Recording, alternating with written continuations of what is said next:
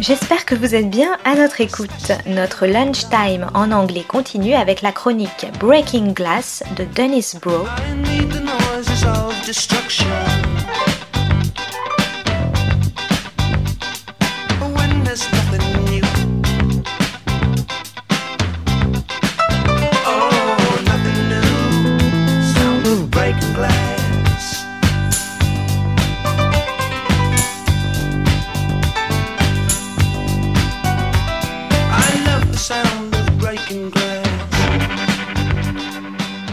This is Broe on the Euro Cultural Beat, Breaking Glass. Today's episode Mr. Zelensky goes to Washington.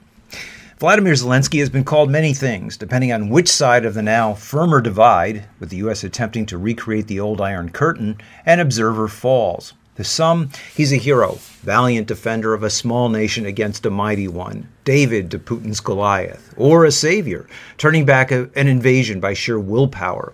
To others, he's a stooge, playing at diplomacy while not actually knowing what he's doing, or worse yet, a puppet, with the US, NATO, and Ukrainian oligarchs pulling his strings. But perhaps the more accurate characterization of Zelensky is to take seriously what he is in actuality an actor, one who has been called upon to play at least four roles. Servant of the People. Zelensky's series, Servant of the People, now a global sensation running on Netflix and Arte in France, ran for three seasons, 51 episodes, and right from the pilot, catapulted an Alberto Sordi type everyman, or every schlemiel, into the Ukrainian presidency based on a diatribe against corruption that one of the students in his high school history class recorded and posted and then went viral. The show, which premiered in 2015, is a populist fable about how Vasily Petrovich Holoborodko, in his 30s, divorced and living with his parents, boasts that the country would change if he could just rule it for one week, and then gets his wish. The villains on the show are Kiev oligarchs, shown in the opening from the back, or with just their deceiving lips moving in close up, as high above the city they boast about the mockery of elections, where each controls a different candidate, supposedly opposing each other.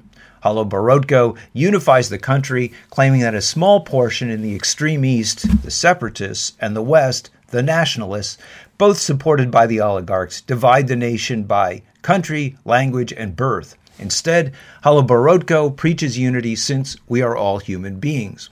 Illustrated in the last episode by Ukrainian Russians from the Far East, with their technical expertise, assisting in saving miners trapped in the far west, in a way that recalls the George Pabst Weimar film Kameradschaft or Comradeship, with its German and French working class coming together to heal the wounds of the trenches where they were exiled by their oligarchs. The show is a sort of Welcome Back Kotter meets House of Cards, where the innocence of the high school teacher in the first rubs up against the cynical power structure of the second. One of the show's funnier sequences has two parliamentarians having sex in an antechamber in one scene, and in the next, violently opposing each other on the legislative floor. The fake antipathy recalls the Clinton era marriage of Democratic consultant James Carville and Republican and George Bush consultant and Clinton opponent Mary Matalin, whose tryst instead of suggesting complicity in the nation's rulers in a faux two party system, as people suggest, instead was marveled at by the media as a model of civility. Another sequence has a temporary female president supposedly worried about the country, but with her anxiety then revealed to be instead about the outfit she's wearing a page torn from the narcissistic would be president in Veep. There's a kind of zaniness to this political satire, most evident in the music, mocking the always on the go advisors, putting a president through his vacuous paces. The show's dourness contains more than a dollop of Russian fatalist humor, and the series was very popular in Russia. Servant of the People, the reality series. Scarcely had the show finished its run in 2019 when Holoborodko Zelensky was himself elected president, running on a platform torn right from his character on the show, promising peace, prosperity, and unity, portraying himself as a kind of homespun man of the people a la Jimmy Stewart in Mr. Smith Goes to Washington, who would wage war against political corruption. He would also be a healer, a Jewish Russian speaker from the East who promised to reboot failed peace talks with the breakaway provinces of Luhansk and Donetsk and negotiate a ceasefire to end a war that had been destroying the country since 2014. Ukrainians, whose level of distrust of their government had reached a world low of 9% by the time of that election, ushered Zelensky Holoborodko into office in a second round landslide where he beat the standing president Petro Poroshenko, regarded by the electors as a part of the oligarchy, by 73 to 24 percent. Servant of the oligarchs. Unfortunately, once in office, he himself behaved more like Kevin Spacey's Machiavellian manipulator in House of Cards than Gabe Kaplan's affable teacher in Welcome Back, Kotter. His cleaning up corruption turned out to be primarily to make Ukraine safe for foreign capital, and so he set about attempting to please Western financial institutions above all else. His neoliberal reforms were, in fact, even too fast for, as he put it, the Europeans, the IMF, the EBRD, which is European Bank for Reconstruction and Development, created to foster market controlled or oriented economies, and the World Bank, which were, as he says, very happy, but he reported urged him to slow down a little. A key demand of these institutions was land reforms, that is, a privatizing and monopolizing of lands long held in common since the Soviet period, and the subject of Ukrainian filmmaker Alexander Dovzhenko's 1930 film Earth, as well as deregulation of the banking system. The land reform measure was widely opposed, with 72% against this attempt to accustom the country to, in Zelensky's words, the normality of capitalism. These neoliberal reforms, which Zelensky happily championed, led to industrial decline, salaries in arrears, rising unemployment, and, and this is before the war with Russia, massive labor migration and depopulation, with experts predicting the, company, the country would lose one fifth of its population by 2050 to the point where, by the time of the Russian invasion, Ukraine was the second poorest country in Europe, behind only its neighbor, Moldova. On top of this, there was a paucity of cases instituted against Zelensky's nominal mandate to clean up corruption with a promised corruption task force, the Bureau for Economic Security, still not fully operational almost three years after the election. Finally, tensions in Ukraine did not decline but increased as the war in the Donbass dragged on, with 14,000 citizens of the two now breakaway republics killed before the Russian invasion, as unity broke down with Zelensky, the great unifier, refusing to contest a law that mandated Ukrainian state workers only speak Ukrainian though 40% of the country speaks Russian. A few months after entering office, he had an approval rating of 57%. But by August 2021, that number had dropped to 29, with 69% believing the country was going in the wrong direction. Perhaps Zelensky at this point was simply channeling the Peter Sellers character in being there, Chance the gardener, who as advisor to the White House becomes Chauncey Gardiner.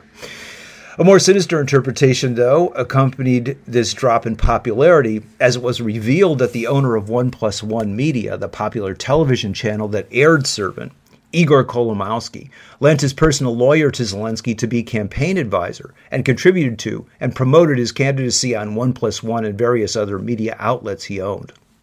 Once in office, Zelensky removed the oligarch's opponents, the prosecutor general, the governor of the National Bank of Ukraine, and his own prime minister, who tried to regulate the media oligarch's control of a state owned electricity company. At that point, Zelensky appeared more like the oligarchs in the opening scene of Servant than the crusading teacher who had only the people's interests in mind. All this suggests the serendipity of Servant may instead have been a carefully calculated campaign hatched not in 2019 at the time of the election, but in 2015 as the show debuted to widely popular audiences. Servant of the Empire. Zelensky's world popularity after reaching his absolute, his absolute nadir in his own country echoes that of a George W. Bush in his before and after 9 11 transformation from academic ne'er do well to wartime leader. Perhaps the last role, though, is more ominous. With his popularity declining, Zelensky moved to institute more strict controls on freedom in the country. He sanctioned political rivals and silenced television channels controlled by them, going so far in 2021 as to suggest that those in the Donbass sympathetic to Russia immigrate there. His party has also moved to pass a regressive labor law, curtailing rights on working hours and working conditions, as well as making it easier to dismiss workers without compensation, while even going so far as to cancel the rights of women to not be compelled to do strenuous labor. A previous iteration of the bill, by the way, was supported by the British Foreign Office, no stranger to neoliberal reforms.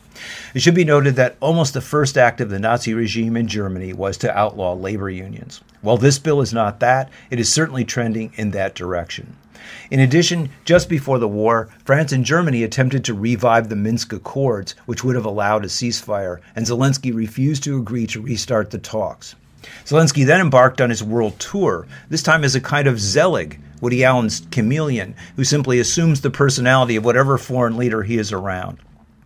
Zelensky has become all things to all people, but especially serving those in the West who want to keep the war going in perpetuity, seeing a chance to achieve a 20 year U.S. goal of effecting regime change in Russia, no matter the cost.